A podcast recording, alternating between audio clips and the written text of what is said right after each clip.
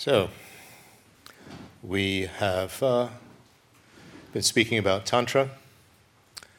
We have uh, discussed many different uh, aspects of it, and we have uh, reviewed those uh, aspects several times. So, no need to repeat yet again. Итак, мы говорим о тантре, о ее различных аспектах, и мы уже обсудили многие из них несколько раз, поэтому э, не нужно обращаться и повторять их снова. There's uh, just one thing that uh, I want to uh, add to uh, our discussion, Но есть э, одна вещь, которую я хотел бы добавить к этому обсуждению, which is uh, the uh, importance of uh, understanding voidness or emptiness and uh, how we go about uh, analyzing that in terms of uh, what we've been discussing. Э, Это касается важности понимания пустотности или пустоты и э, каким образом мы э, медитируем на пустотность в контексте нашей темы. And uh, for this, the uh, question really is uh, how does uh, our enlightenment, uh, or not yet happening enlightenment, exist in terms of uh, Buddha nature? In other words, what is the relation? И это касается вопроса, э, как связано наше пока еще не происходящее просветление и наша природа Будды. And uh, we approach this in uh, four different ways. Можно подойти к этому э, с точки зрения четырех пунктов. So, first is in terms of uh, existence in general. In other words, from the point of view of the result, enlightenment itself. Э, That wasn't very clear. Let me say that again. We uh, look at the result in enlightenment and how does it exist. э, Первое – это мы смотрим на наш плод, просветление и каким образом он существует. And uh, if enlightenment itself were already self established by itself, there would be no need to actually do anything. So that's impossible. Если бы просветление существовало само по себе, да, технический термин, оно было бы самодоказанным, самоустановленным, то в этом случае нам ничего, мы ничего не могли бы сделать. Оно существовало бы так, как оно существует, и ничего нельзя было бы изменить. And if uh, it didn't exist at all, if it were nothing, then how could a nothing become a something? If it were truly a nothing, it didn't exist. Если бы оно не существовало вообще, то э, это э, ничто было бы ничем, это ничто не могло бы стать чем-то, э, если бы действительно э, по-настоящему просветление не существовало бы вообще. So it is neither self established as existing or self established as not existing. Поэтому оно не является Now, самодоказанно существующим, и также нельзя сказать, что оно э, не существует тоже таким самодоказанным э, образом, да, то есть само по себе. okay, so that's a lot of words, isn't it? Довольно много слов, не так ли? And uh, the question is, uh, how do we understand that? And I think to understand that, we need to uh, get a little bit more clarity uh, about self established existence. What are we talking about? И для того, чтобы разобраться в этом вопросе, нам нужно обратить внимание на этот термин «самодоказанное». Что это значит? Now, we have, uh, I'm speaking from the Gelugpa point of view, how Tsongkhapa and his uh, followers explain it. И я буду следовать точке зрения Гелук, то есть точки зрения Цункапа и его последователей, объясняя эту тему. Uh, things have a uh, self nature, conventionally. А На обусловленном уровне у явлений есть природа, In other words, uh, what they are, nature, self nature of what they are, and of how they exist. Это то, чем они по своей природе являются и как они существуют. Uh, things are not like uh, blank cassettes or something like that. Вещи не подобные чистым пустым кассетам, дискетам или чему-то подобному. Conventionally, um, this is a bottle, this is a chair, this is a leg, this is an arm. На обусловленном или относительном уровне это бутылка, это стул, это рука, это нога. And uh, also, there are defining characteristics of things conventionally. Также на обусловленном уровне у вещей есть определяющие характеристики, because uh, we have the aggregate of distinguishing, and uh, that's sometimes translated as the aggregate of recognition, but uh, that's a, recognition is a little bit too sophisticated here. и есть совокупность распознавания, которую иногда э, переводят как совокупность узнаваний и так далее. Есть много разных вариантов перевода, э, но другие варианты, может быть, более сложны для понимания. So uh, we can uh, distinguish non-conceptually, in other words, through sense cognition, this from that, А, Да, совокупность развлечения в данном случае. А Мы различаем с помощью нашего концептуального познания, различаем, отличаем одну вещь от другой, uh, because uh, in our visual field, what actually is appearing are colored shapes. потому что в сфере нашего зрительного восприятия а, мы воспринимаем а, цветные формы, um, made of pixels, которые состоят из пикселей, and uh, we are able to uh, put together various color shapes into conventional objects and distinguish one from another, aren't we? но мы способны объединять эти различные а, цветные формы, состоящие из пикселей, в обусловленные объекты и отличать объект, один объект от другого, не правда ли? So that's the work of uh, the aggregate of distinguishing. If we didn't have that, it would be impossible to deal with, uh, with the world. It's both with visual, audio, etc. The many, many sounds, we can distinguish one from the background, etc. И так работает совокупность э, развлечения. Благодаря ней мы можем различать объекты, и мы можем ориентироваться в этом мире. В обратном случае мы не могли бы э, никак ориентироваться, потому что именно благодаря развлечению мы можем отличать различные э, зрительные э, образы друг от друга, формы или, например, звуки. Например, мы различаем общий звуковой фон и выделяем на его фоне какие-то конкретные нужные нам звуки. Uh, with our sense cognition, we don't distinguish what something is, but we can distinguish one object from another object.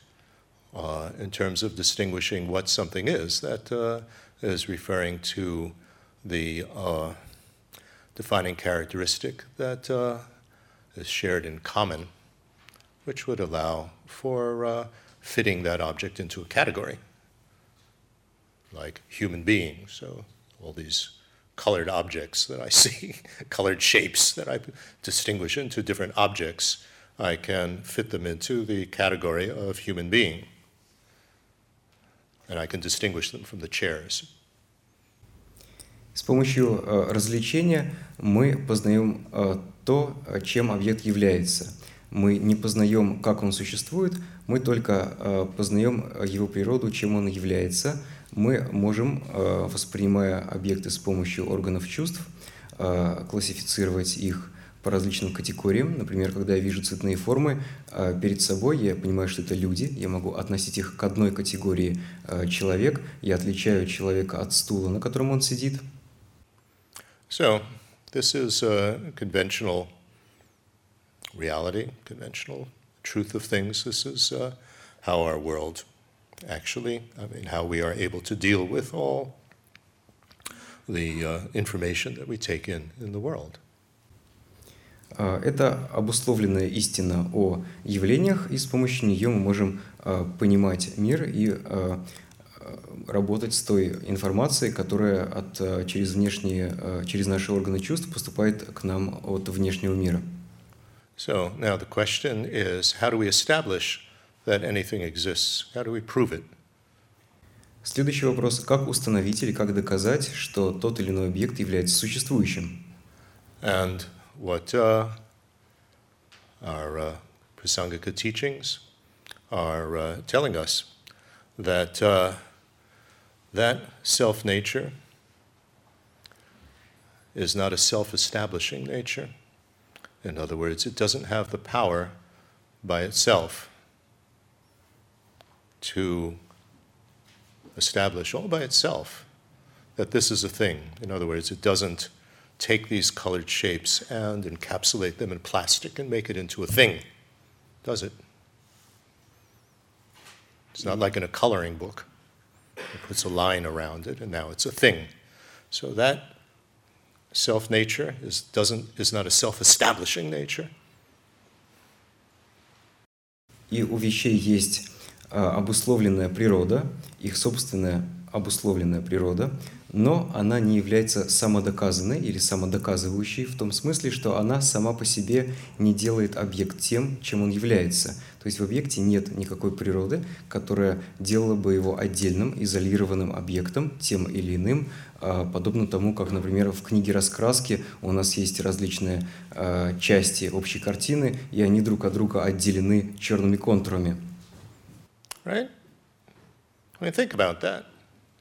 You know, body is made of uh, atoms and uh, energy fields and so and so on, and there's no line around it, is there? That separates it from what's next to it. So there's nothing inside it that generates that. Uh, what should I say? Makes it into a thing by its own power with a line around it or encapsulated in plastic. It's not like that. Например, мы можем посмотреть на наше тело, оно состоит из атомов, различных э, энергетических полей и так далее, но вокруг нашего тела нет никакой жирной линии, которая бы отделяла его от всех окружающих э, других объектов. И э, это не суще... тело не существует, или любой другой объект не существует таким образом отдельно от всего остального, да, изолированно и с этой жирной линией вокруг. And the same thing with the defining characteristic. It doesn't have the power by itself to establish that something exists, uh, to establish what something is.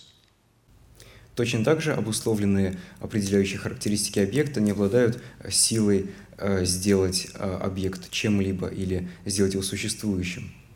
So, how do we establish that something exists? Well, conventionally, we have these uh, categories what in ordinary language we call concepts. Каким же образом доказать, что вещи существуют? На обусловленном уровне у нас есть э, категории, которые также мы называем концепциями. And we have words that uh, we designate on these uh, categories, like uh, the word human being on the category of human beings. У нас есть слова, с помощью которых мы эти категории обозначаем, обращаемся к ним с помощью этих слов. Например, у нас есть категория «человек» и слово «человек». And this is uh, only natural. If we didn't have that, we couldn't have language. We couldn't uh, communicate. Это естественно, потому что если бы у нас этого не было, то у нас не возник бы язык, мы не могли бы общаться друг с другом.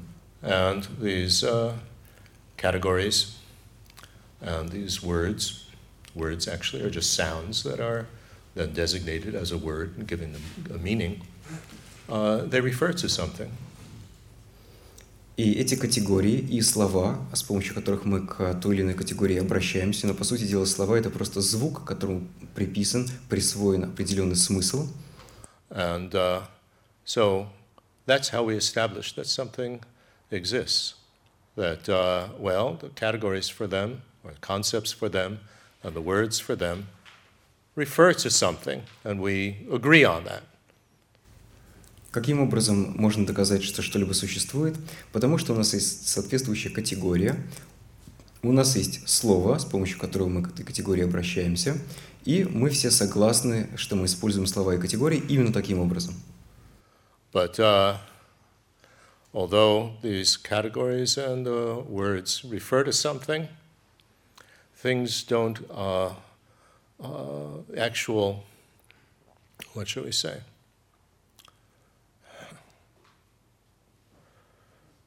want to use this word reality, the actual reality, is that things don't correspond to these categories and words. So we make a distinction here between a, a category or a word referring to something and things corresponding to the category or word. And I'll explain that. Таким образом, категория и слово относятся к какому-либо объекту, какой-либо вещи, но в реальности нет полного соответствия между этим объектом, этой вещью и тем, тем словом, той категории, с помощью которого мы к этой вещи обращаемся. Я объясню это подробнее. You see, categories and words seem to imply that things exist in a box. Here's the box of human beings, here's the box of love, here's the box of, uh, uh, you know, a color, red, here's, I mean, all these boxes. And uh, words as well. You know, well, it fits right here in the dictionary under this word. Things don't exist in boxes. Вещи не существуют в тех коробочках, в тех ящиках, как, как, как если бы они действительно полностью соответствовали концепциям. Потому что концепции категории представляют собой такие коробочки. У нас есть коробочка человек, коробочка любовь, коробочка красный и все остальные возможные концепции и категории коробочки. Но проблема в том, что вещи не, полностью, не, не, не всегда и не полностью соответствуют вот этим вот коробочкам, как если бы вот мы словарь открыли, там есть какое-то слово и его точное определение. Think about it. I think a very nice example for that is the category of liking somebody and loving somebody. I like you, I love you.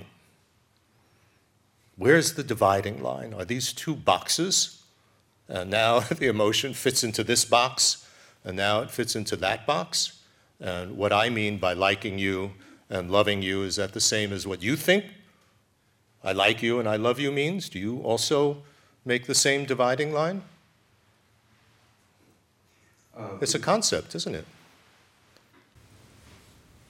Пример «нам нравится другой человек» или «мы любим другого человека». Как провести разграничительную линию между этими двумя чувствами и состояниями? Мы, допустим, используем различные слова. Мы говорим «ты мне нравишься» или мы говорим «я тебя люблю». Но означает ли это одно и то же или это разные вещи? Как их различить? И когда мы говорим эти слова, другой человек понимает их точно так же, как мы их понимаем, и точно так же, как мы проводим разграничение между этими словами, или нет. But these words, these concepts of liking somebody and loving something do refer to something. They're not meaningless. But from the side of emotion, it's not that the emotion is out here and here's the dividing line, and on this side it's in this box, and on that side it's in that box. То есть это просто концепции, категории, но тем не менее эти категории концепции к чему-то относятся. У нас действительно есть чувства, мы их можем классифицировать, но это не значит, что у нас есть четкие две коробочки, в которые мы можем точно определенным образом разложить эти эмоции. So, in reality, things don't correspond to these boxes, these word categories, and so on. But the words and so on do refer to something. They don't refer to nothing. Таким образом, вещи, с которыми мы встречаемся, любое явление, они не могут быть разложены по этим коробочкам и категориям, но тем не менее категории, как мы их используем, слова, как мы их употребляем, они к чему-то относятся. Дело не в том, что они ни к чему не относятся. So, although conventionally things have a self-nature, defining characteristic, and so on, uh, they don't have the power to establish that something exists in a box. They? Поэтому, хотя у вещей есть определяющие характеристики, есть собственная природа и так далее, тем не менее все эти вещи э, не могут служить основанием для того, чтобы все явления разложить по коробочкам, не так ли? Even the defining characteristic is just made up, isn't it? Some definition people put in the dictionary. Даже определяющая характеристика – это нечто, что было создано людьми, это определение того или иного явления, которое мы можем найти в словаре. So, the only way that we can establish that there is such a thing as liking somebody and loving somebody is that we have the concepts, the categories, and the words for that in our various languages, and we agree upon that, you know, it's a convention, and uh, it can be verified, you know, by our behavior and so on. Поэтому, And that's all that can establish that there is such a thing as liking and loving. Nothing from the side of the emotion itself. таким образом, у нас есть э, эти явления, эти эмоции, нравится и любить, но каким образом мы можем доказать, что они существуют? Только благодаря тому, что у нас есть соответствующие концепции, соответствующие категории и соответствующие слова. Мы используем их определенным образом, у нас есть договоренность о том, каким образом мы их используем, и нет больше ничего, нет ничего со стороны самих этих эмоций, э, чтобы доказывало, что они существуют именно таким или иным образом. We feel something, and just because we feel something, that doesn't establish what it is. But we feel something, and what we feel doesn't have, you know, some little, doesn't, you know, say, hey, I'm liking, hey, I'm love. It doesn't say that. There's nothing on its side. There's no little, you know, barcode or something over here that says, you know, what it is. А эти эмоции могут проявляться в нашем поведении. Например, если нам кто-то нравится, мы видим себя определенным образом. Но при этом, когда сами эти эмоции возникают, э, в них нет ничего, что э, дало бы нам понять, что это именно та или иная эмоция. Что вот эмоция возникла, и она говорит, о, привет, это я эмоция нравится. Или привет, я любовь. Или, например, что там, когда у нас эмоция появляется, там нет никакого штрих-кода, э, который бы обозначал, что это именно вот эта эмоция, а не какая-то другая. And there's nothing on its side that sets up a, a big wall between, you know, me, I'm like liking, and on the other side of that wall is loving. It doesn't work like that, does it? А Между этими эмоциями нет никакой стены, никакого разграничения, с помощью которого, увидев а, которое, мы могли бы сказать, ага, хорошо, это значит эмоция нравится, а это эмоция любовь. But we have these conventions. So it's established by, we have this word mental labeling. Mental labeling refers to conceptual, you know, putting things in categories or concepts, and designation, that's with words. А, Тем не менее, у нас есть такие а, понятия, у нас есть такие договоренности, что вот любовь, вот, а, мне, вот чувство, что мне что-то нравится, и у нас есть соответствующие обозначения, соответствующие обозначения с помощью категории, которые могут быть там разные да, в разных языках, и у нас есть слова, которые также обозначают эти эмоции. Okay. And the category can be either accurate or inaccurate, depending on convention, depending on asking other people, and, and so on. We can verify. И эти э, категории могут быть э, достоверными или недостоверными в зависимости от того, э, насколько правильно или неправильно мы пользуемся э, этими концепциями. Мы можем, например, спросить других людей и проверить, э, правильно ли мы понимаем, что это такое. Okay? So, uh, when we look at enlightenment, then there's nothing on the side of enlightenment that establishes it already as being enlightenment. Is there? So it's not self established. Точно так же, если мы посмотрим на просветление, в просветлении нет ничего, что делало бы его просветлением, чтобы устанавливало или доказывало, что это просветление. Is there such a thing as enlightenment? Sure. You know, we have the concept, we have the word, and uh, uh, it can be verified by you know all the indications of what uh, enlightenment is and so on. Yes, but enlightenment isn't some sort of thing that all by itself makes it enlightenment. The only way we can establish that there is such a thing as enlightenment is in terms of mental label. Mental label doesn't create anything. Category doesn't create anything. But that's how we, how do you demonstrate? How do you establish? How do you prove that there is such a thing? А, Есть ли такая вещь, как просветление? Да, есть. Э, Оно не является несуществующим, оно не является ничем.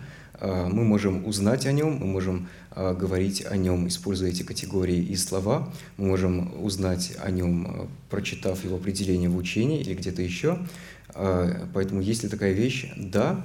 а, но тем не менее а, в ней нет ничего, что устанавливало бы, доказывало бы само по себе, что это просветление является просветлением, в ней нет ничего фиксированного, раз и навсегда установленного, и мы можем понять, что это явление существует только в силу того, что у нас есть соответствующие слова и концепции. But if we think in terms of, if we think of enlightenment, well, just because uh, we think of it in terms of a concept, category, enlightenment, and the word enlightenment, uh, it gives the impression that uh, enlightenment is sort of a self established thing. You know, there it is, it's a thing, fits in this box. But that's like an illusion, that's a deceptive appearance. We have to understand that uh, that uh, doesn't correspond to the way it actually is.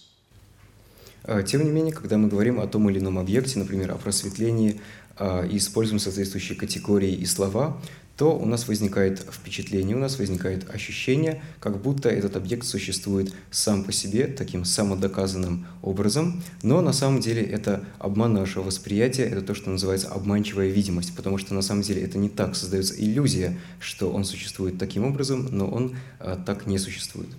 So, that was this uh, first point, that there's uh, that enlightenment, what we're aiming for, There's not something which uh, is self established. In other words, there's something inside enlightenment making it a thing that uh, makes it uh, uh, exist all by itself or that makes it not exist. Итак, первый пункт, то, каким образом существует просветление, в нем нет ничего, что делало бы его существующим само по себе, что наделяло бы его таким самосуществованием, или, с другой стороны, что делало бы его совершенно несуществующим. So, voidness of that. Total absence of anything actually corresponding to this. No such thing. Это и есть пустотность, то есть полное отсутствие того, что соответствовало бы этой обманчивой видимости. Мы понимаем, что такого объекта, соответствующей этой видимости, нету. So that means that enlightenment isn't up here, you know, in a big bubble, you know, plastic. and I'm aiming for that thing. It's not like that. Or it's, you know, totally non-existent. Where, where is it, what's going to come from? It's come from nothing? Например, нам может казаться, что просветление э, это какая-то конкретная вещь э, в пластиковой упаковке где-то наверху, и мы к ней устремляемся. Э, но это невозможно, это э, не соответствует действительности. Точно так же просветление не является чем-то несуществующим, да, оно не берется ниоткуда. So, in simple language, don't make the goal that we're seeking into some sort of solid thing that's there already. If it's there already, you don't have to do anything. Or that is truly not there, it's a nothing. And if it's a nothing, it's self established as a nothing, so nothing can change that. Поэтому, простыми словами, не превращайте свою цель в нечто прочное и плотное, которое существует уже где-то внутри нас, на самом деле, потому что если бы оно существовало уже там, то тогда нам ничего не нужно было бы делать. И точно так же, если бы оно не существовало по своей природе, то ничто не могло бы измениться, да, мы не могли бы его достичь. Okay, think about that. Давайте подумаем об этом.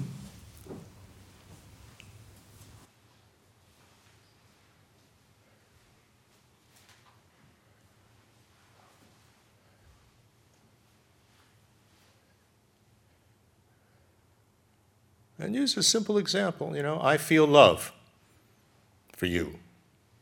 Well, what is it? I mean, is it love? You know, some sort of thing here in a, you know, in plastic, and now I'm going to go over here and I'm going to feel it? That's weird, isn't it? Мы можем использовать простые... But it isn't that I feel nothing. Мы можем использовать простые э, примеры, например, любовь. Э, «я вас люблю». Это означает, что где-то есть какая-то вещь э, в пластиковой упаковке конкретная сама по себе, и вот я, значит, как бы э, оказываюсь где-то внутри этой вещи, этого чувства. Ну, это довольно странная репрезентация, да, странный способ думать о любви. И точно так же любовь не является ничем.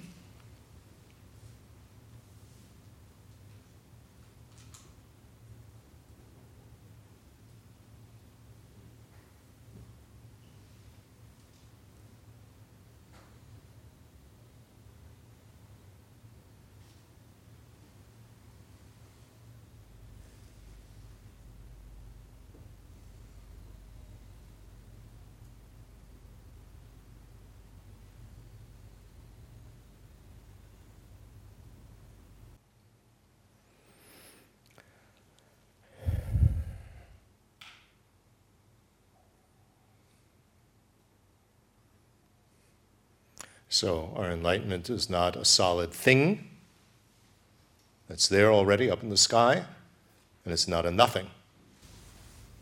Итак, просветление не является какой-то прочной и плотной вещью, которая находится где-то там в небе, а, но также оно не является ничем. So that's the first way in which we uh, look at voidness here. А, Это первое, как мы можем рассмотреть пустотность. Then the second way is from the point of view of the cause.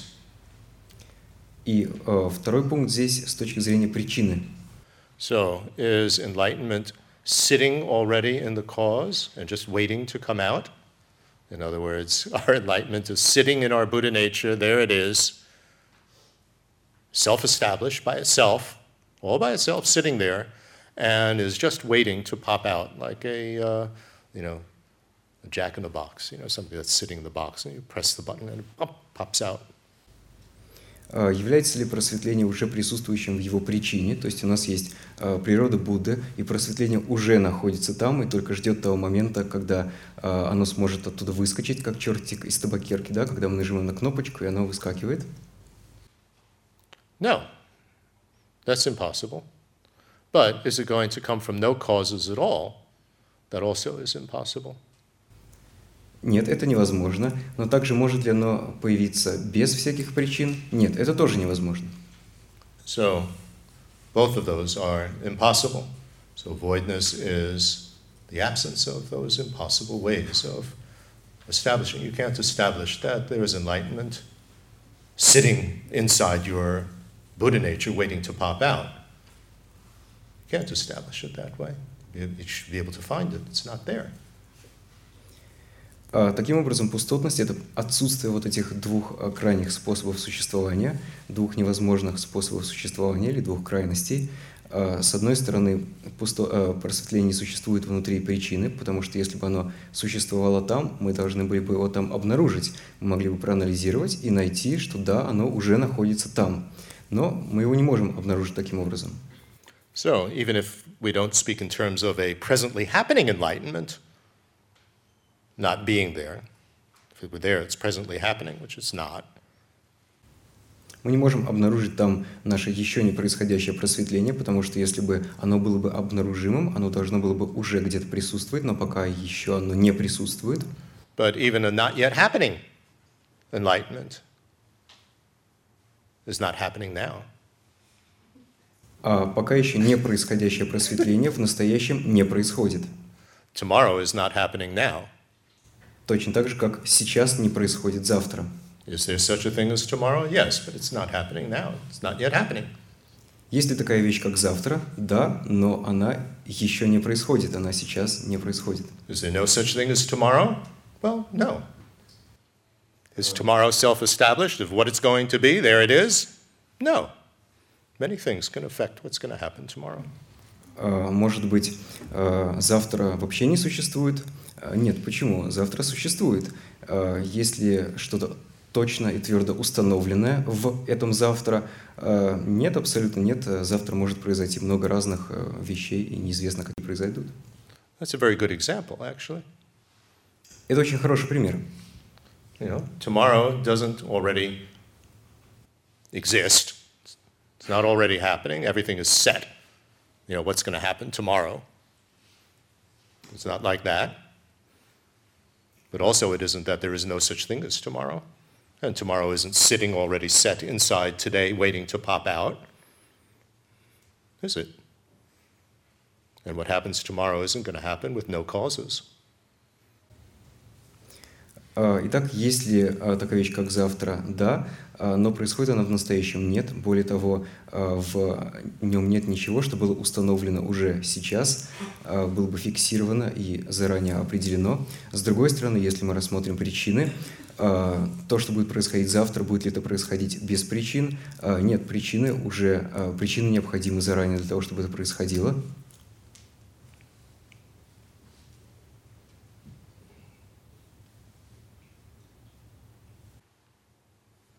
So then the third thing that we think about are the stages involved in attaining enlightenment.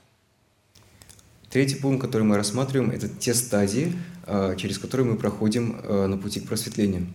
So, if our attainment of enlightenment is going to only happen on the basis of causality, of causes, putting in the causes, how do these stages, each step in the way, uh, what's going on with them? How do we analyze them? Мы знаем, что мы достигаем просветления только благодаря определенным причинам, и э, как эти причины связаны с теми ступенями, по которым нам необходимо пройти к просветлению. Well, we have names for them, but defining characteristics for them, but they don't establish them by themselves, do they? У этих ступеней точно так же есть названия, есть определяющие характеристики, но они не существуют сами по себе в силу лишь этих названий и характеристик, не так ли? Every stage of the way, every step is going to be affected by all sorts of causes and conditions which have not yet happened. Потому что все эти стадии э, пути, они также находятся под влиянием различных причин и условий, которые, э, э, которых пок- м, this causes and conditions not yet happening, or causes and conditions are there, or the stage is not happening. The stages are not set,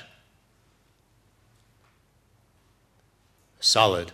This is going to happen, this is going to happen, then this is going to happen. Every stage of the way, every step of the way is going to be affected by all sorts of causes and conditions that are going to happen. It's the same thing when you uh, undertake a project. You can have some idea of the stages, you know, to accomplish your goal. But at each stage, different things are going to be happening and it's going to affect what you do. And you have to be flexible in undertaking a project to adjust each stage as it evolves based on uh, causes and conditions.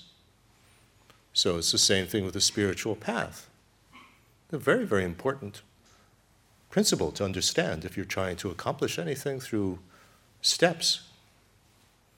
Each stage is going to be affected by causes and conditions, and you can't predict exactly what's going to happen at each that's going to affect your practice. А, Да, у нас есть различные стадии, они описаны, описаны их определяющие характеристики и данные названия, но тем не менее мы не можем сказать, что все будет проис- происходить именно так, а не иначе, в каком-то фиксированном а, порядке. Мы не можем предсказать заранее, как именно это будет происходить. Например, если у нас есть проект, мы можем его распланировать, разделить на стадии, этапы и так далее, но тем не менее, поскольку будет происходить множество разных событий, все они повлияют на точный э, исход нашего дела, на каждую конкретную стадию, как все это будет развиваться и в какой последовательности. Поэтому, если мы э, предпринимаем какой-либо проект, важно быть гибкими и э, следить за тем, что именно случается, что именно происходит, подстраиваться и так далее, потому что нет ничего э, полностью расписанного, нет конкретно запланированного э, какого-то э, порядка, как, как именно это будет происходить и как именно это будет случаться. То же самое и со стадиями пути к просветлению.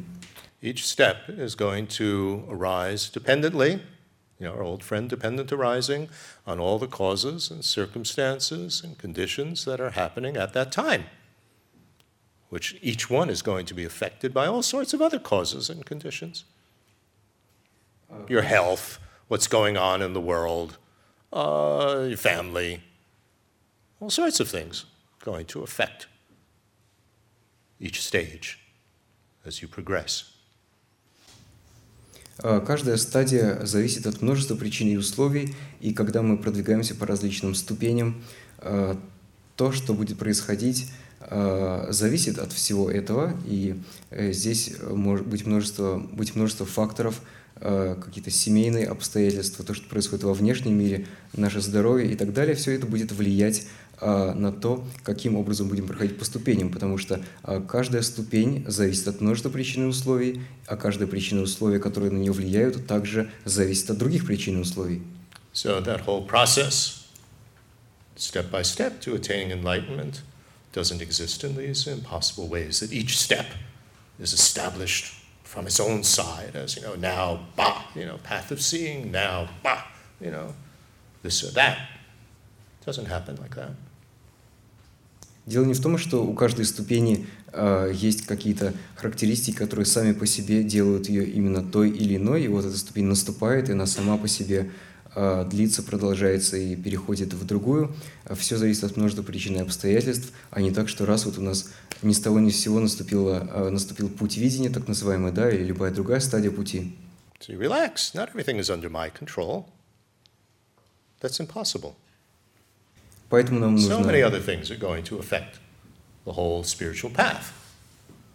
нам нужно расслабиться. э, Не все мы способны контролировать, и э, есть очень много разных факторов, которые будут воздействовать на то, как мы продвигаемся по духовному пути. Right? Spiritual path is not some ladder or some staircase existing by its own power over there, and all I have to do is go over it and climb up it. That's silly. That's not how it is, is it? Духовный путь — это не просто какая-то лестница, которая где-то там находится, нам нужно ее найти и по ней быстренько вскарабкаться. Это э, таким образом размышлять о духовном пути глупо, не правда ли?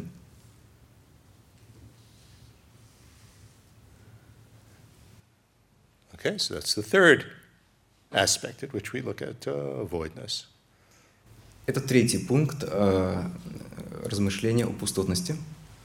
And then the fourth one is in terms of me who's following the path and uh, our mental continuum, you know, in which all of this is uh, occurring, and what we're actually doing. And all of these depend on each other. They don't exist separately, they don't establish themselves separately. А четвертый пункт связан с анализом нашего «я», э, нашего потока ума и того, что мы делаем. Все это не существует отдельно друг от друга, само по себе все это взаимосвязано.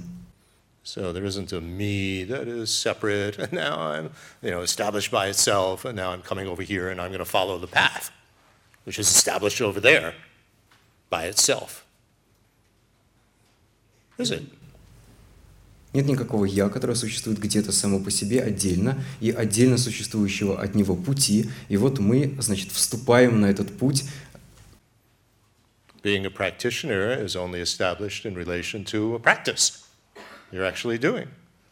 A practice is only established as a practice in terms of people practicing it and the action of practicing.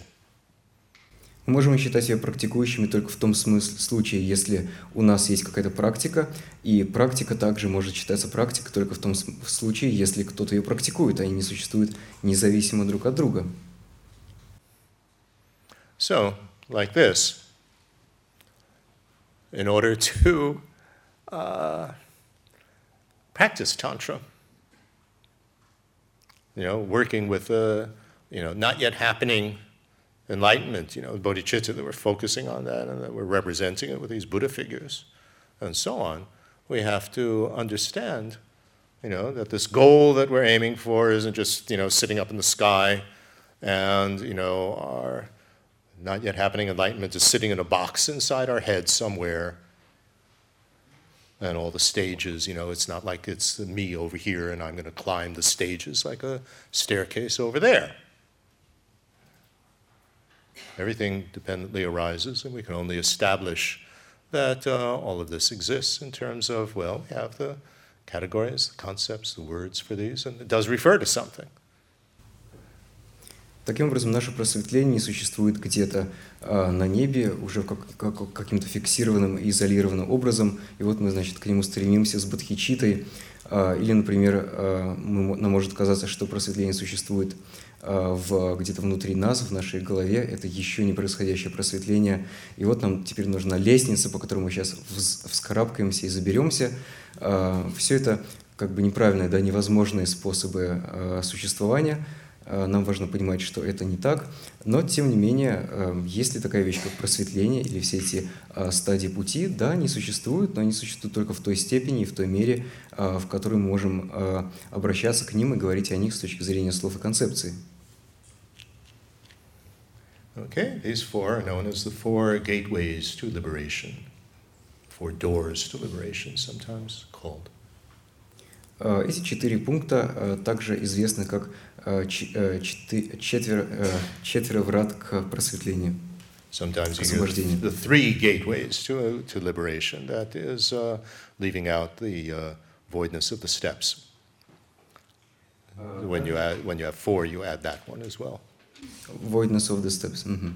А Также есть, а, иногда говорят о трех вратах к освобождению, а тогда а, не а, считают, не перечисляют пустотность а, стадий, да, пустотность этапов пути.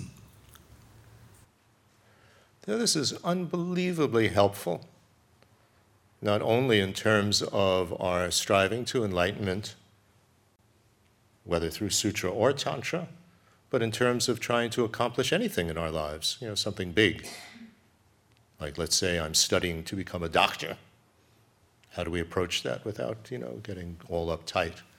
Or I use it in terms of uh, making this uh, huge website project. И важно э, размышлять с точки зрения этих четырех пунктов, а размышлять об этих принципах, чем бы мы ни занимались. Это важно не только на пути к просветлению, но и в любом проекте э, или при достижении любой цели. Например, если мы хотим стать врачом, э, как нам э, достигать этой цели, стремиться к ней, при этом не слишком напрягаясь, не сходя с ума. Или, например, тот большой сайт, который я делаю, да, очень большой проект, большая цель, как нам не бояться и не иметь да, каких-то превратных, непонятных мыслей по этому поводу. In anything. I'm going to raise a family. Does the family already exist? No. Is the family totally non existent? Then it can never happen. Is the family already sitting inside me and inside, you know, me and my partner? No. Is it going to come about from no cause? No. As I raise the family, you can't predict what's going to happen. Every stage is going to be affected by so many different things. There's not me over here and the family over there and raising them over there, and it's all interrelated. So, even in the most uh, everyday example, this analysis is incredibly helpful to not get all sorts of you know weird uptight about you know what, what you're doing, but to approach it in a very what should we say calm and clear way, step by step, adjusting to whatever is going on at the moment,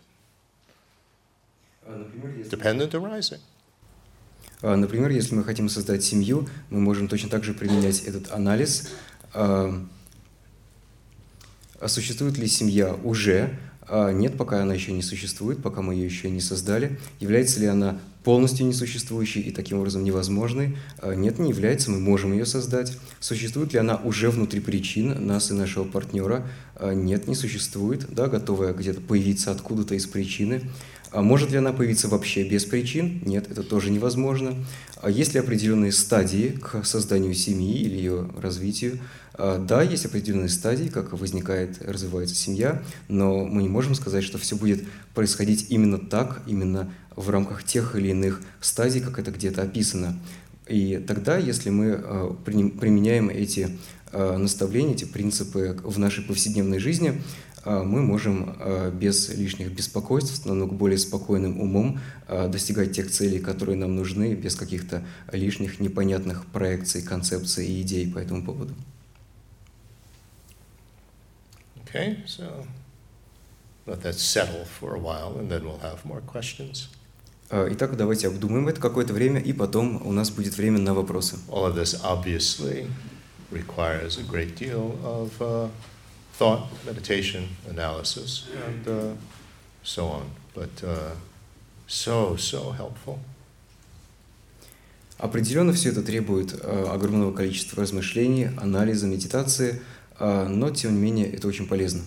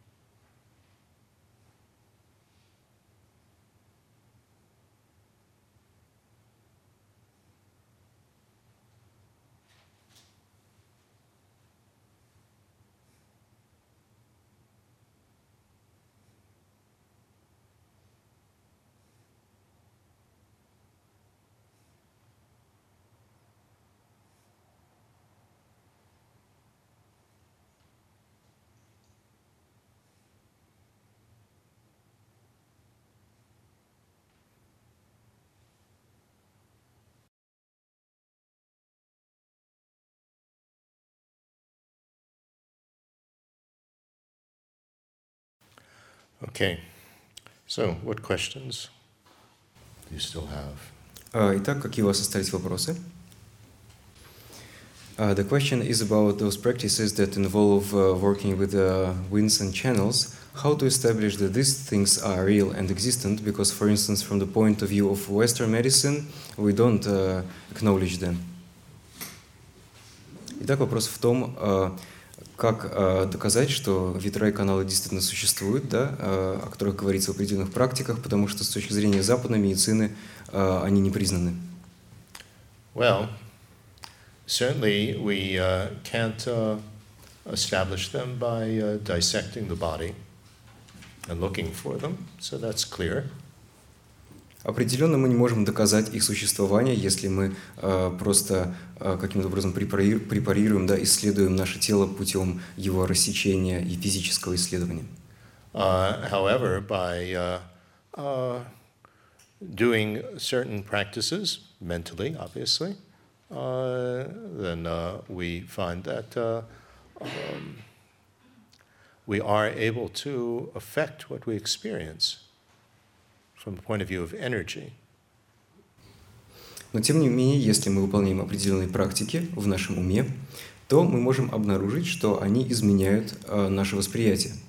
Okay, now let's get a little bit more specific. That was a terribly vague sentence that I just said. Э, это такое очень общее предложение было. Давайте разберем его подробно. Energy. Итак, энергия. There is the uh,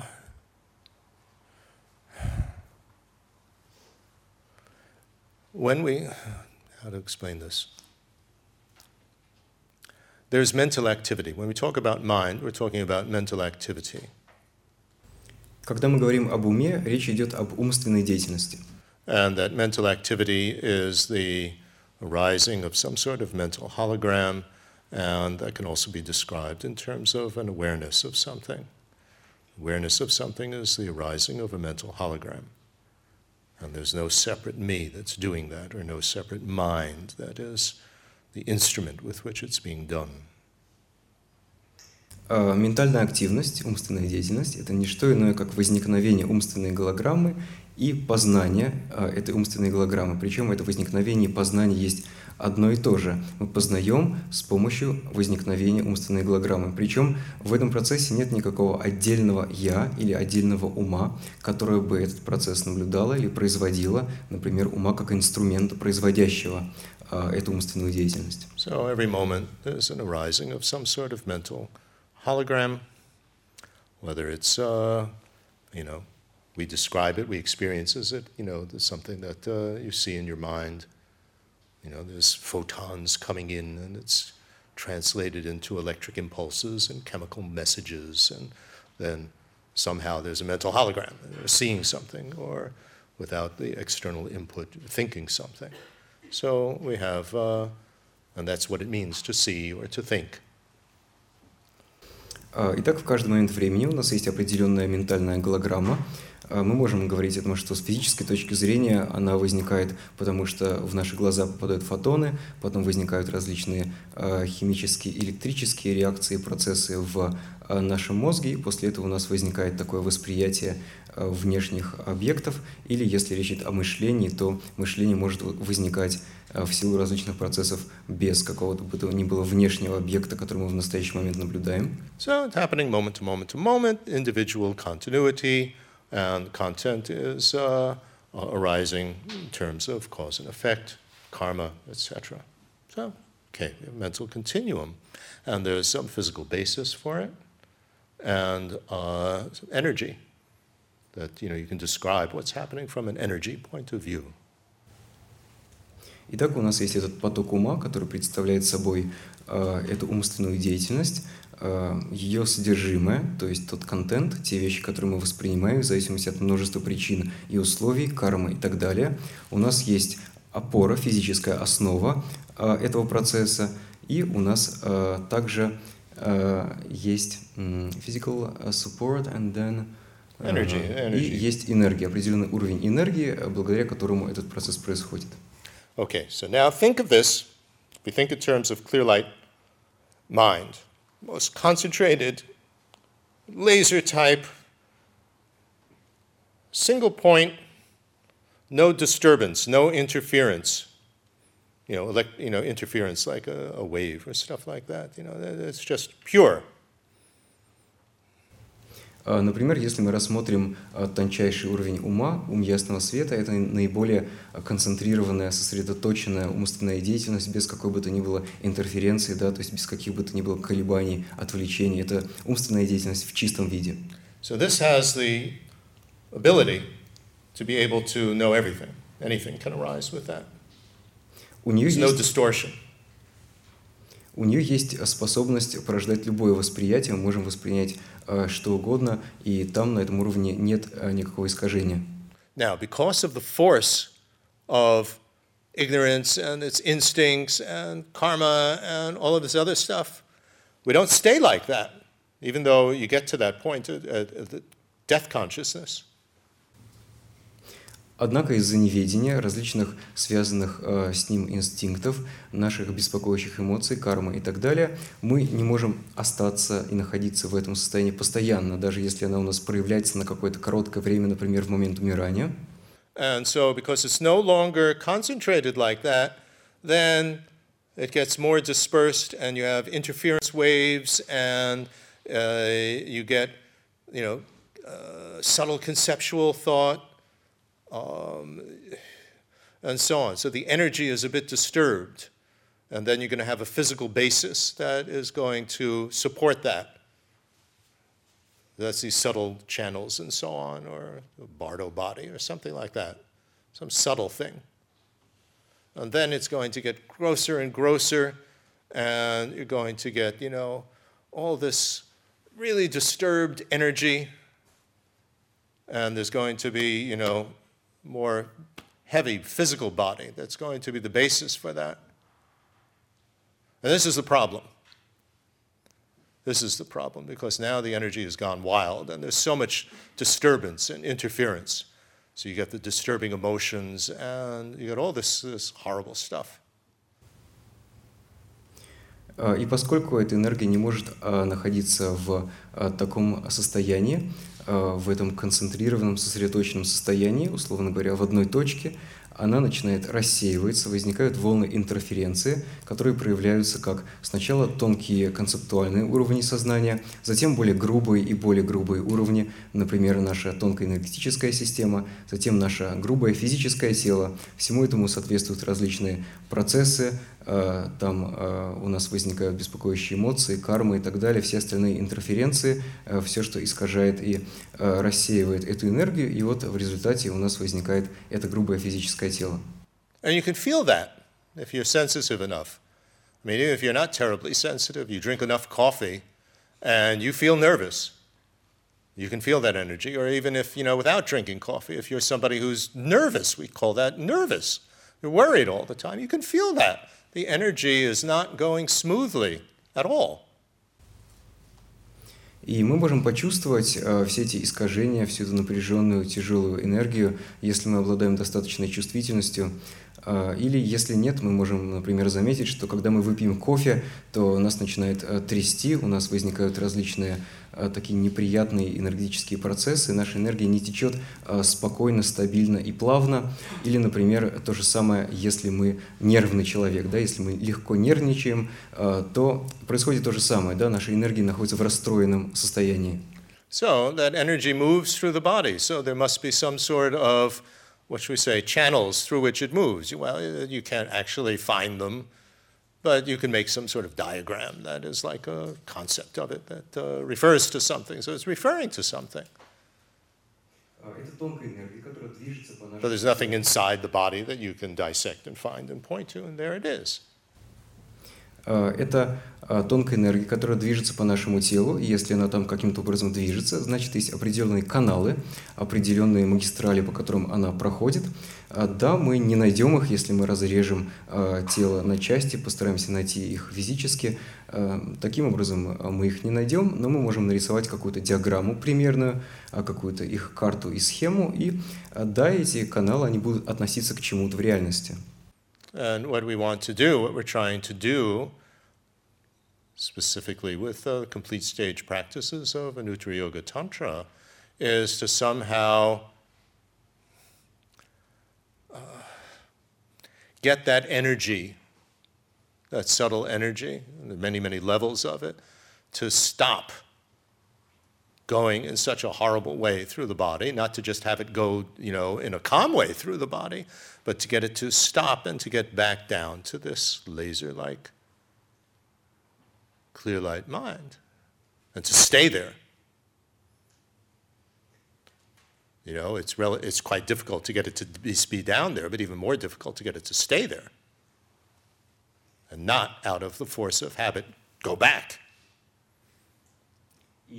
Back out.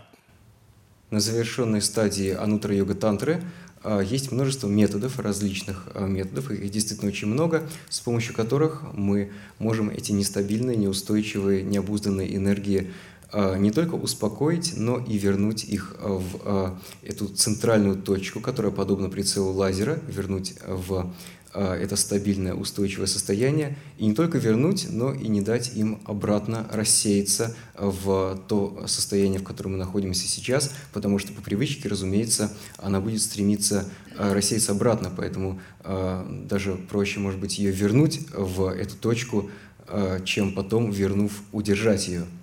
So, how do we establish that there are such a thing as the channels and the winds and so on? Well, we have the concepts for them, we have the categories, we have the words, and they refer to something. But you can't establish it from the side of the channels and so on, and they refer to something, and through cause and effect, we can dependently, you know, dependently affect them, and, you, and things happen as a result. So that establishes that there is such a thing. И каким образом доказать, что эти ветра и каналы существуют? А, именно в силу того, что у нас есть соответствующие категории, концепции, слова и понятия, с помощью которых мы можем а, эти вещи обсуждать, и причем эти слова, понятия, концепции относятся к чему-то. А, причем, если мы говорим о причинах, то мы можем каким-то образом работать с этими ветрами и каналами, изменять их состояние и достигать определенного результата. But there are several conceptual frameworks of looking at uh, the um, energy systems. There's one in Kala Chakra, there's one in Guhya Samaja. Hindus have one. There's Chinese acupuncture channels. And they are ways of describing what uh, one can do in working with these subtle energies. They all have a validity. It's not established, you know, from its own side over there. И есть много разных описаний э, этих тонких энергетических каналов. Есть одно описание в Калачакре, в Гухья Самаджи мы найдем другое описание. Э, есть система акупунктуры в китайской медицине и так далее. Есть много разных э, схем и методов описания, разных моделей. Тем не менее, все они по-своему верны, они могут не совпадать, но все они по-своему верны, и мы можем с их помощью работать потому что все эти ветра, каналы и так далее, они не существуют сами по себе с их точки с их собственной стороны или благодаря каким-то их определяющим характеристикам в них. The example that I often use for these multiple systems is a dozen eggs. Dozen eggs? A dozen, twelve oh, eggs. 12. Mm. И пример, который я в данном случае использую, not really so funny, пример, который я в данном случае использую, это дюжина яиц. Right now, this dozen eggs can be uh, divided into uh, two groups of six, three groups of four, four groups of three, six groups of two. Например, мы можем разделить 12 дюжину яиц на две группы по 6, или, например, на три группы по 4, или на четыре группы по 3, или на шесть групп по 2. Is only one of them valid? No, they're all valid. Можно ли сказать, что только одна классификация верна? Нет, они все верны. Is it established from the side of the eggs? Well, no, not really. Is it? Есть ли в самих яйцах что-то, что их бы устанавливало или распределяло по той или иной группе, по той или иной классификации? Нет.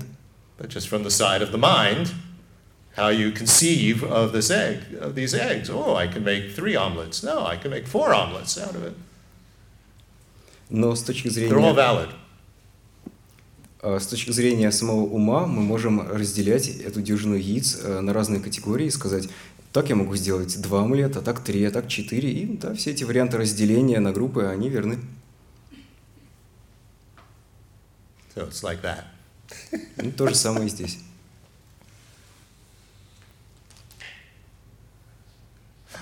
Okay, next. Следующий вопрос.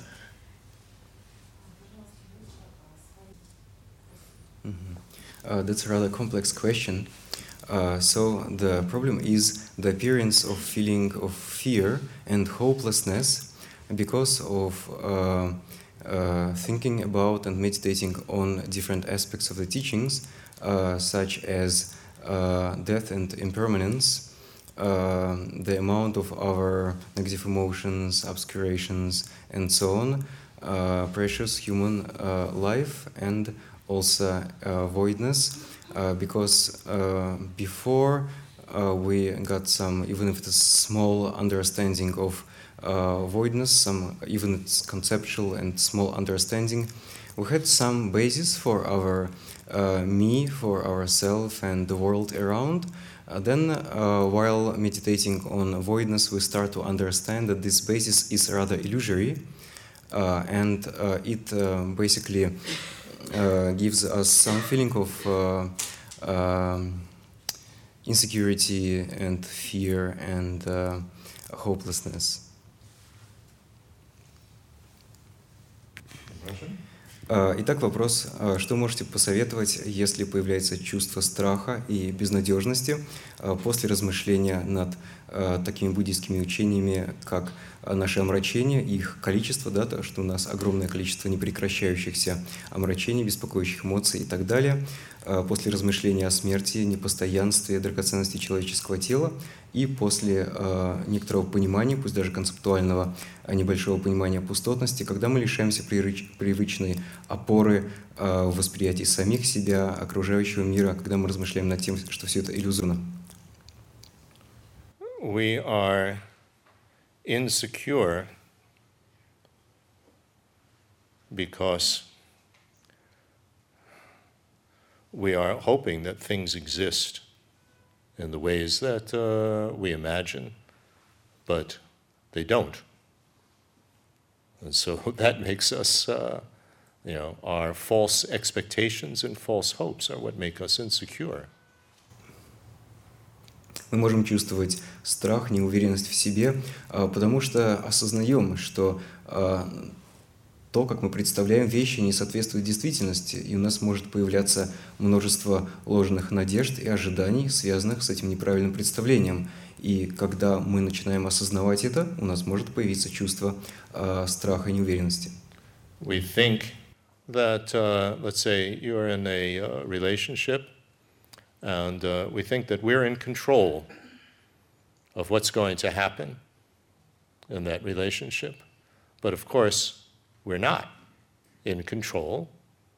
There's the other person as well, and there's all sorts of external circumstances as well that are going to affect what uh, happens. And so, because it's impossible that we can be in control of what happens, we're insecure. Например, мы можем а, быть в отношениях с кем-либо, Because we, it's demonstrated to us all the time that we're not in control. Например, мы можем быть в отношениях а, с другим человеком, и нам хочется управлять происходящим, контролировать происходящее. Однако это невозможно, потому что на самом деле мы ничего не контролируем, контролируем не все, и другой человек тоже контролирует а, не все. А, Есть множество причин, условий, обстоятельств, которые будут влиять на то, каким образом будут или не будут развиваться наши отношения. И мы чувствуем неуверенность, мы чувствуем безнадежность, если мы хотим управлять, но понимаем, что мы не можем управлять, и наша жизнь постоянно нам напоминает и напоминает снова и снова показывает, что мы на самом деле ситуацией не владеем и не управляем. You know, you, I mean, think of life in the city with uh, such uh, uh, terrible traffic. If you have this false conception that I'm going to go from my home to the office or to this lecture in a half hour. Well, of course, you're going to be insecure because you can't be in control of that. You don't know what the traffic is going to be like, you don't know what's going to happen along the way. So you're insecure because you, you want to be able to be in control, you want to be able to arrive on time, but uh, as you travel, you see that uh, that's not going to happen. That's impossible. So if you just embrace, to use a poetical term, embrace the fact that you're not in control, and it's not as though there's a solid me who is not in control. You freak out, ah, I'm not in control. But uh, that uh, everything is going to arise dependently. So then you just, you just, you know, however long it takes, it takes. And you're not upset, you're not insecure, you're not nervous. Или, например, жизнь в большом городе. У нас постоянные пробки, и если мы едем на машине и думаем, вот, конечно, я доеду из дома до работы или на лекцию приеду за 30 минут. И вот мы едем, и мы все больше начинаем понимать, что нет, за 30 минут мы точно не доедем. И здесь то же самое. Мы можем думать, что мы управляем ситуацией, но на самом деле множество причин условий, и может случиться все что угодно. Мы не уверены, поэтому можем начать паниковать. Но на самом деле в данном случае просто, если использовать поэтические а, метафоры, да, можно а, обнять по-английски, да, принять эту ситуацию, или, может быть, в русском бы сказали, да, сдаться в этой ситуации и сказать, да, пусть все идет так, как идет, уж как доеду, так и доеду, тогда мы не будем паниковать. And you leave enough time you know, in order to get there, you know, considering that there could be a lot of delays. If you get there early, it's okay, so what? Мы можем заранее э, выделить себе больше времени, э, и тогда уже, так сказать, будет, э, скорее всего, что мы доедем. Если мы приедем раньше, ну хорошо, значит, приедем раньше. So when you pop the balloon of your illusions, your, fant- you know, your, your wild ideas, of how things exist, then actually it enables you to calm down rather than making you feel more insecure. Когда мы э, разбиваем э, наши ложные проекции, э, как бы взрываем, да, лопаем шарик э, наших фантазий о том, как вещи должны существовать, понимая, что на самом деле они таким образом не существуют, э, мы, э, избав, избавившись от этих фантазий и проекций, мы чувствуем себя более уверенно. You know, if you imagine that your partner is, you know, Prince Charming on the white horse, then you are, you know, completely insecure because uh, they don't act like that. So if you get rid of that, you know, projection, that image, then, uh, and you don't try to be secure, you know, hold on to something, then however the relationship develops, it develops. You accept the person for what they are. Nobody's the prince or princess. Например, если мы верим в то, что наш партнер это принц на белом коне, да, очаровательный принц на белом коне, то в тот момент, когда он не ведет себя так, как нам кажется, должен себя вести принц, мы будем расстраиваться, да, у нас будет возникать разочарование, потому что он не соответствует той концепции, тому образу, который мы сами и придумали. Если же мы избавляемся от этого образа, осознаем, что это просто ложная проекция, то мы чувствуем себя намного увереннее, и нам не нужно хвататься или держаться ни за что, ни за какой образ. И тогда у нас и не будет вот этой неуверенности, потому что на самом деле никто не является прекрасным принцем или прекрасной принцессой, и тогда мы сможем принять другого человека таким, как он или как она есть. You know, very helpful uh, uh, instruction in meditation, but it uh, also applies to everything. Don't have any expectations, and then you won't have any disappointments. Это общее наставление, которое обычно приводится в наставлениях по медитации, но его можно использовать и в любых случаях в нашей жизни. Если у вас не будет ожиданий, то не будет и разочарования, поэтому просто избавьтесь от ожиданий. Yes. Uh, yesterday you explained about the pride of a deity, and uh, the question is uh, what exactly it is, uh, how do you practice, is it connected with the uh, development stage, and what is the difference between the pride of the deity and normal pride? Я ничего не пропустил? Mm. А, Итак, вопрос в том, вчера вы говорили о гордости божества, и а, вопрос в том, а, не могли вы рассказать об этом подробнее, что это, как это практиковать, как развивать гордость божества, связано ли это со стадией зарождения в тантре, и в чем разница между гордостью божества и обычной гордостью? Pride of the deity is referring to the valid imputation of the self, me, on the uh, not yet happening enlightenment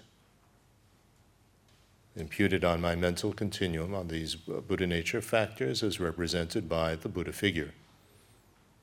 How's that for a lot of jargon in one sentence? А, гордость божества – это достоверное обозначение нашего «я», когда мы приписываем наше «я» на основании нашего пока еще не происходящего просветления, которое, в свою очередь, обозначено на основе а, факторов природы Будды в нашем потоке ума. И да, извините, что здесь много таких технических жаргонных слов. So, а, да, это все символизирует, I'm sorry, это все символизирует также тот образ Будды, который мы представляем.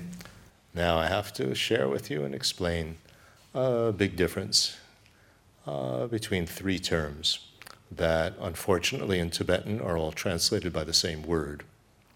So it's confusing. Imputation, mental labeling, and designation. Do you have three uh, words in Russian? Uh, well, to be honest, even in English they are synonyms, and it's very difficult to distinguish. А, итак, а, проблема в том, что, а, я вам только раскрою тайну, в тибетском есть три разных понятия, которые, тем не менее, обозначаются одним и тем же словом, и все становится весьма и весьма запутанным. Это обозначение, умственное обозначение, это приписывание, это обозначение с помощью, это обозначение словами и концепциями.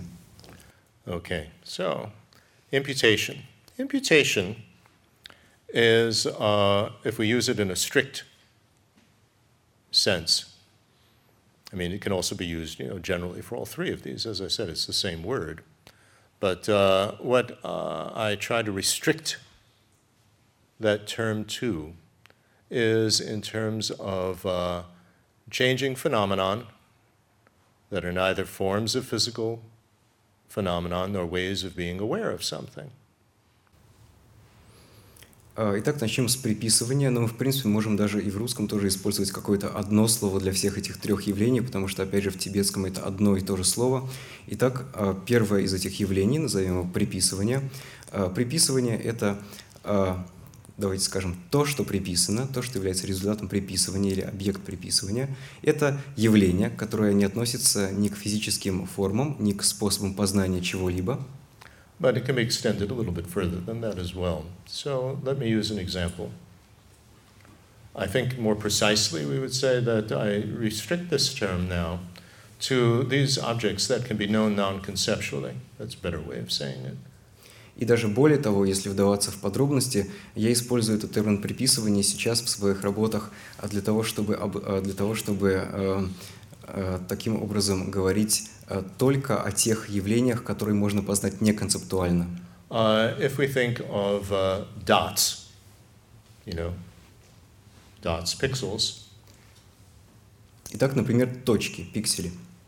Then uh, we can impute on these dots or atoms or whatever a line, and then you can uh, impute further a surface, and you can impute further a volume.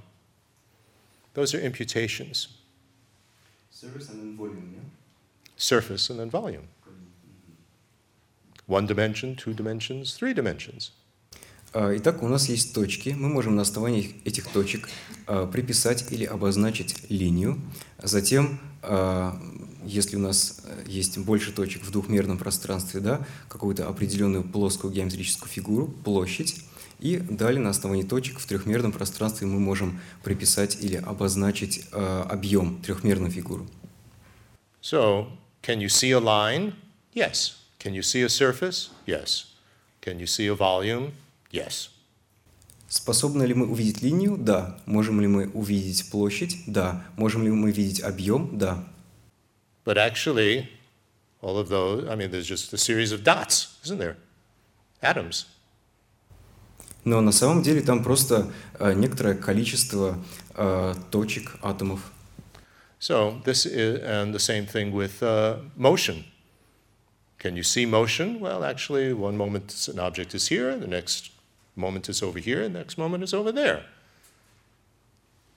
So motion is an imputation. It's not something which is projected conceptually, it's something that you can actually see. So, from the Sautrantika point of view, it is objective. Или, например, движение. Что такое движение? Это то, что обозначено на основании э, положения объекта в одной точке пространства в какое-то время, потом на другом положении этого объекта в другой точке пространства в другую секунду и так далее, и так далее. Э, мы имеем различное количество положений этого объекта в пространстве на протяжении времени, и это все мы обозначаем как движение. При этом мы видим движение, мы можем его воспринять, и с точки зрения сутрантики это объективное явление. And it's the same relation between parts and a whole. There are parts and there's a whole. Whole is imputed on the parts. There's a bunch of trees and there's a forest. Точно так же соотносятся между собой целое и его части. У нас есть части, и на основании этих частей мы приписываем целое. Например, есть э, отдельные деревья, и мы приписываем на их основе лес. Okay, so this is objective, and we can see that. So the self, me, is an imputation on the aggregates. Это объективно, и мы можем это увидеть. Точно так же наша личность, наше «я» является обозначением на основе или тем, что приписано на основе наших совокупностей. So there's a body, and there are, you know, uh, sensory objects, and, you know, in the mental terms of the mental hologram, there's consciousness, there's mental factors, there's feeling, all these sort of things, and an imputation is me. It's not something which is added extra out from outside. A whole is not added extra from outside onto parts. A line is not something extra added from outside onto dots.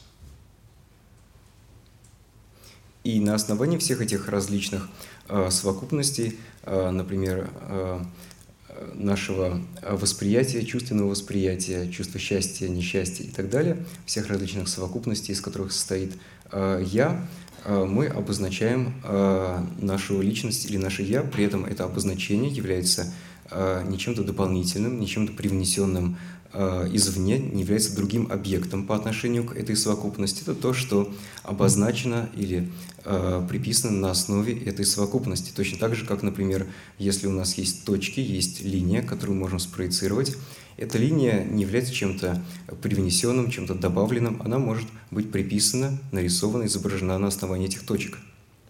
So, if we have a series of photographs of ourselves, use this example before, from time that we were a baby until uh, now, well, they're all a picture of me.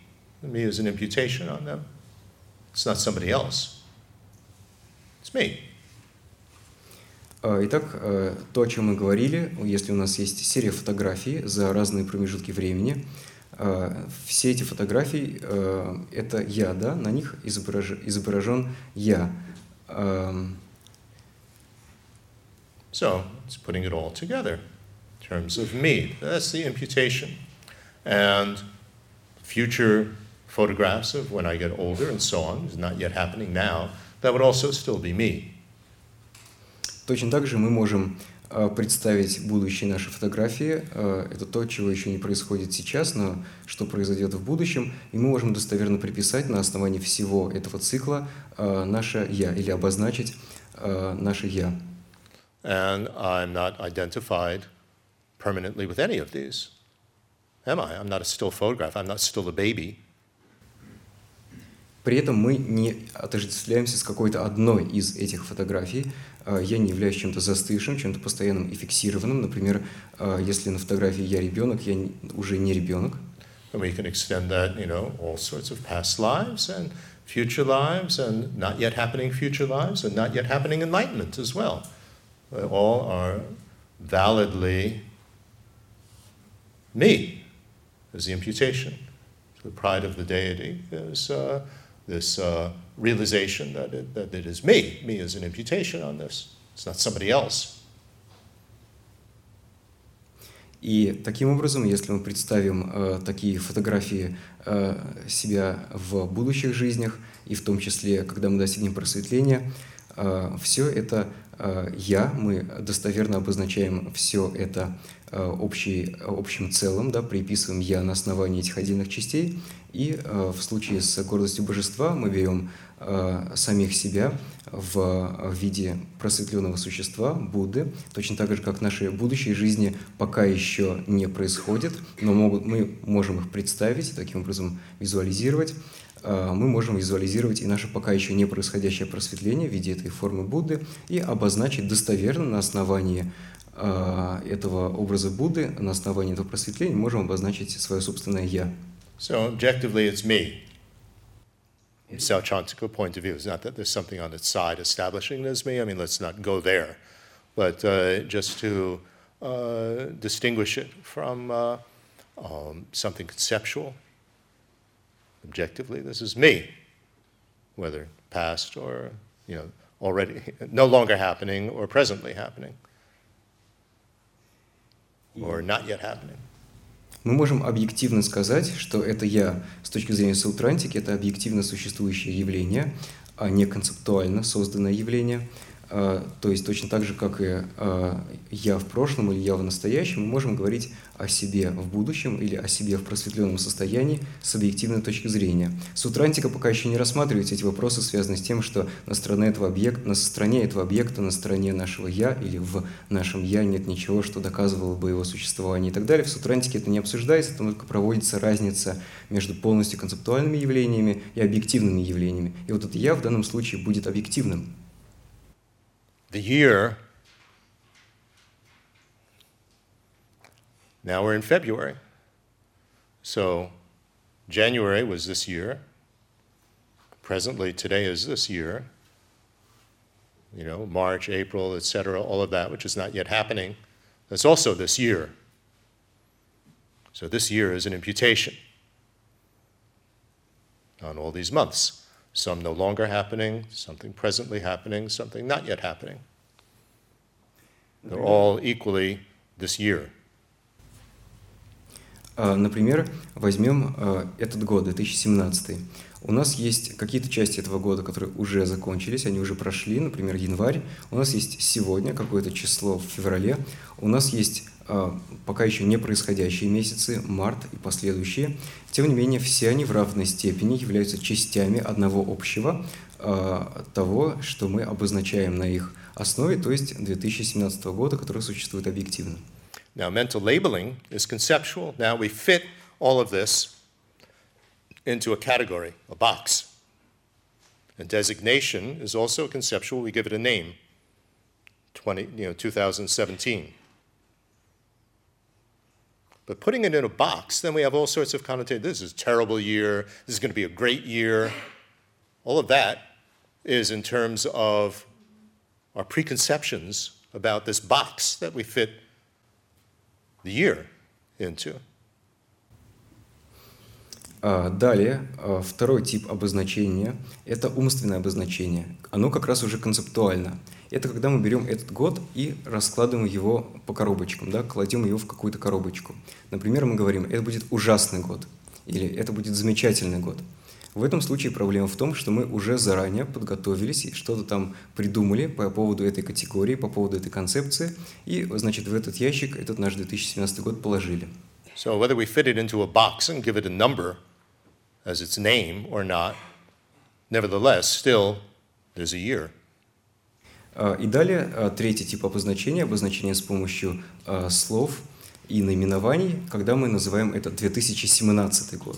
Но независимо от того, раскладываем мы этот год в какую-то коробочку или нет, и называем мы его так или иначе с помощью того или иного названия или имени, или не называем, по-прежнему существует такое явление, как 2017 год. I mean, these are similar in the sense that there is something that is being imputed or labeled or designated and a basis for it. and so on. From that point of view, it's the, they're the same. That's why they're called by the same word. But nevertheless, there's a difference, a very significant difference. Э, В данном случае используется одно и то же тибетское слово, которое можно перевести как приписывание или обозначение, потому что э, эти механизмы работают э, очень схожим образом. Мы что-то обозначаем или с помощью ума, или с помощью понятий, категорий и так далее. Работает один и тот же механизм, но тем не менее между этими разными типами обозначения есть очень большая разница, которую важно различать. So, pride of the deity has to do with his imputation of me on the not yet happening enlightened me, as represented by this Buddha figure. That's all it is. But without, just as you don't, don't solidly identify with the baby me, you don't solidly identify with the Buddha figure me either. The understanding of voidness. We're not frozen into one thing. We're not a still picture. Гордость божества есть не что иное, как а, достоверное приписывание нашего «я» на основании пока еще не происходящего просветления, которому соответствует определенная, а, определенная умственная картинка, определенное изображение, а именно в данном случае а, образ божества, образ Будды. И мы, э, хотя достоверно приписываем э, свое «я» на основании этого образа Будды, на основании нашего будущего, но еще не происходящего просветления, не отождествляем себя фиксированно э, только с этим состоянием, точно так же, как мы не считаем себя ребенком, которым мы были когда-то. Потому что мы понимаем пустотность всех этих явлений, мы понимаем, что явления, в том числе наше «я», мы не существуем каким-то фиксированным определенным способом. Pride, the disturbing emotion, is making me into some solid, self established thing. And in comparison to others, I'm better than they are. Гордость или гордыня в обычном смысле этого слова означает, что мы э, делаем свое «я» чем-то плотным, прочным, реально существующим, э, существующим самостоятельно, и оно существует, безусловно, лучше, чем э, все остальные. Да, мы существуем, будучи лучше, чем все остальные. And when Shantideva uses the word pride in two meanings, you know, I'm going to use pride to overcome pride. He is using pride there in the sense of self confidence. And use my self confidence to overcome the disturbing emotion of pride. But in Sanskrit, it's the same word. А, например, Шантидева а, использует это слово «гордость» в двух смыслах а, в одной и той же строфе. Он говорит, я буду полагаться на эту гордость для того, чтобы расправиться с этой гордостью. Он имеет в виду, что мы используем уверенность в себе, мы практикуем уверенность в себе, и с ее помощью мы преодолеваем нашу беспокоящую эмоцию гордыни, да? но при этом в обоих случаях для слова «гордость» используется одно и то же санскритское слово – So, excuse me for taking quite a while to explain that, but uh, it's really important to understand the difference between imputation, mental labeling, and designation. Imputation is objective, you know, whole with uh, parts. Mental labeling is with categories, concepts. Designation is with words, извините, что этот ответ потребовал такого длительного объяснения, но здесь очень важно а, провести различие между этими тремя типами обозначения. С одной стороны, обозначение, а, например, целого на основе его частей, то, что объективно. С другой стороны, обозначение концептуального, да, умственного обозначения. И третий тип – это обозначение словами и понятиями, словами, понятиями и наименованиями. Otherwise, we think that me is just a concept, and although there may be some uh, Buddhist positions that uh, assert that. That's certainly not the Gelugpa position. В обратном случае мы будем думать, что «я» не более чем концепция, и хотя есть определенные буддийские течения, которые именно так и считают, определенно э, это не была позиция самого Будды.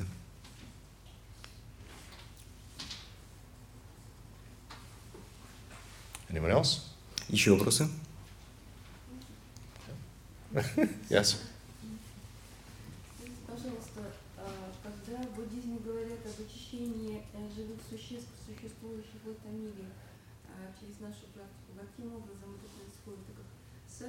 живые существа, они ну, не включены в этот процесс.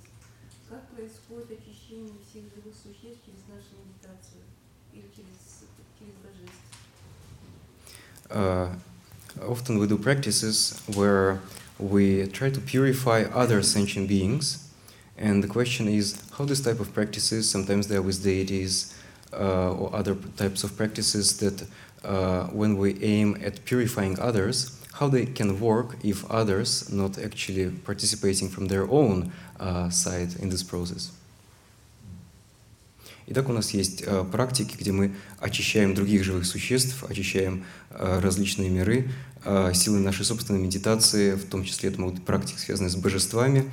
Но каким образом они могут работать, как это возможно, если сами э, живые существа, если другие не участвуют в этом процессе э, с их стороны, да, не прилагают никаких усилий?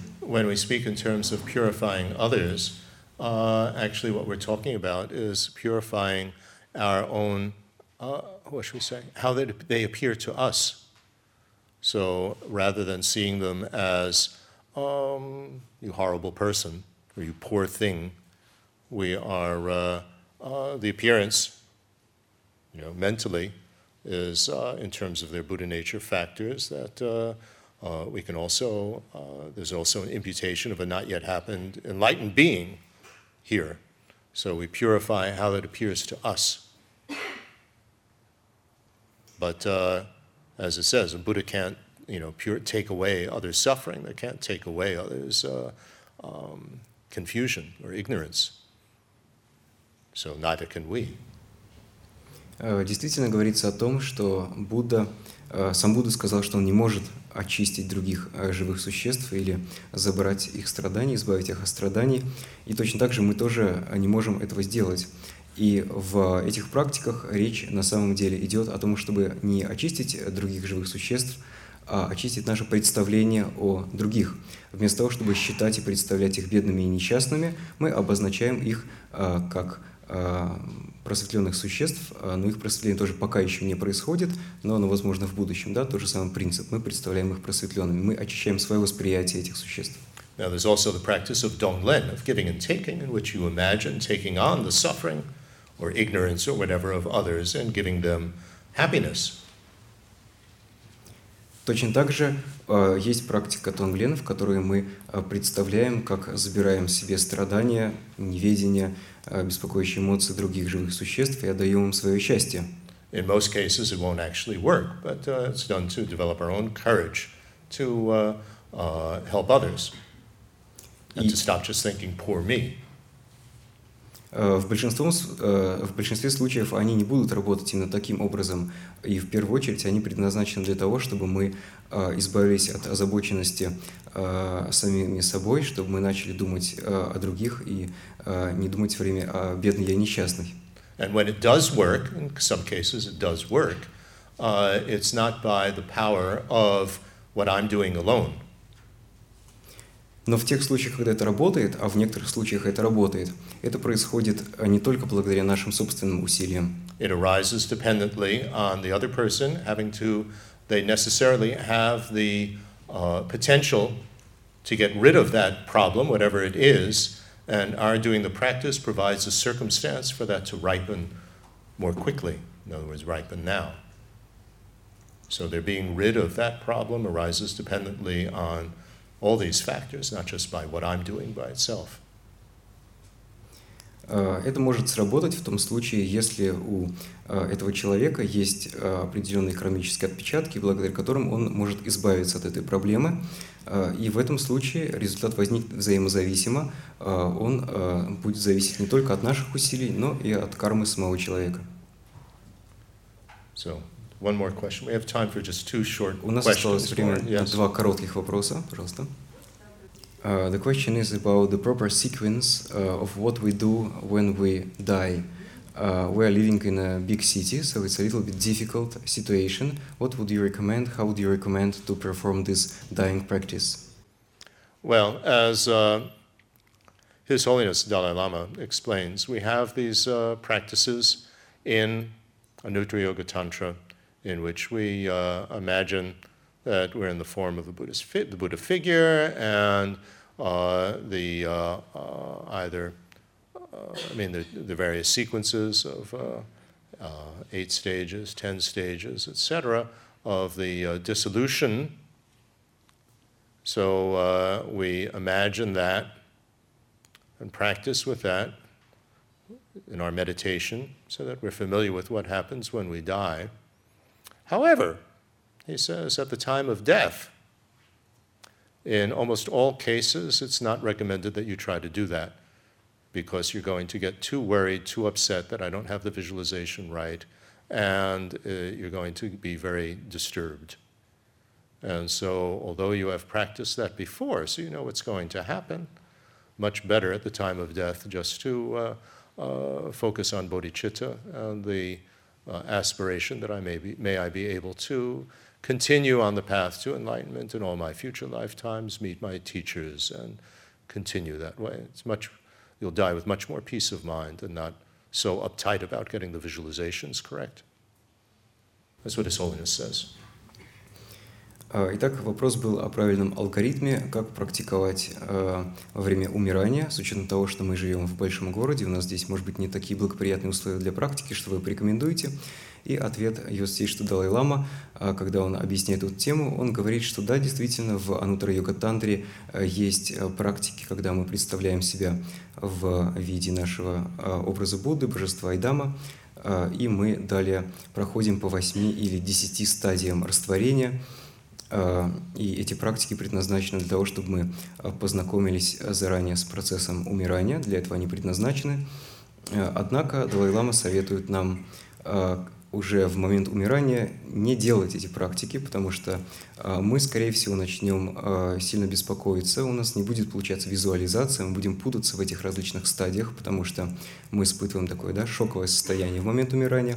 Поэтому его святейшество рекомендует в момент умирания вместо этого а, медитировать на бодхичиту и создавать устремления. Пусть я и в будущих жизнях буду продолжать продвигаться по пути, встречусь с учением, и учителями, и э, да, таким образом мы устремляемся к э, просветлению. Это легче сделать, чем вот эти сложные практики анутра йога тантры.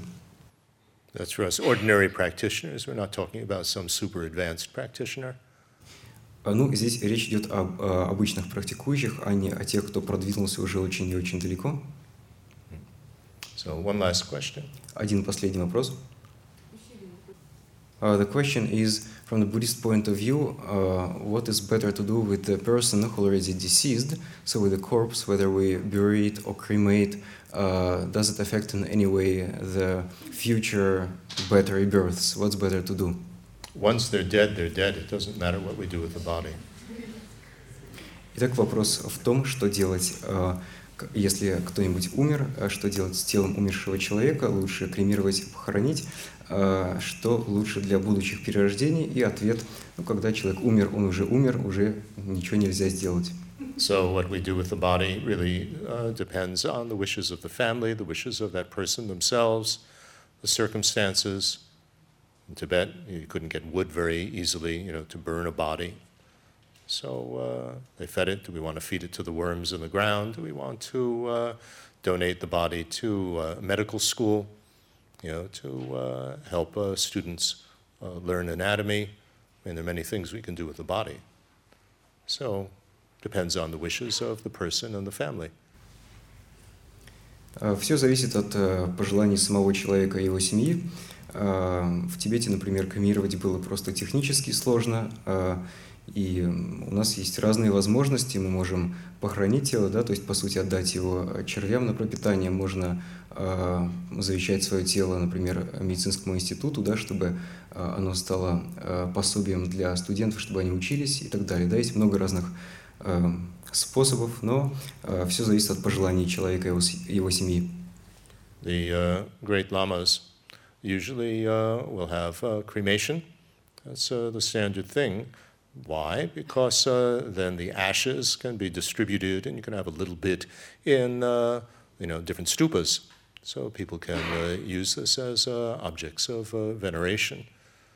You couldn't do that by you know I'll chop off one finger and put that in the stupa, and I'll chop off another you know the nose and put it there. I mean that would be a little bit too weird.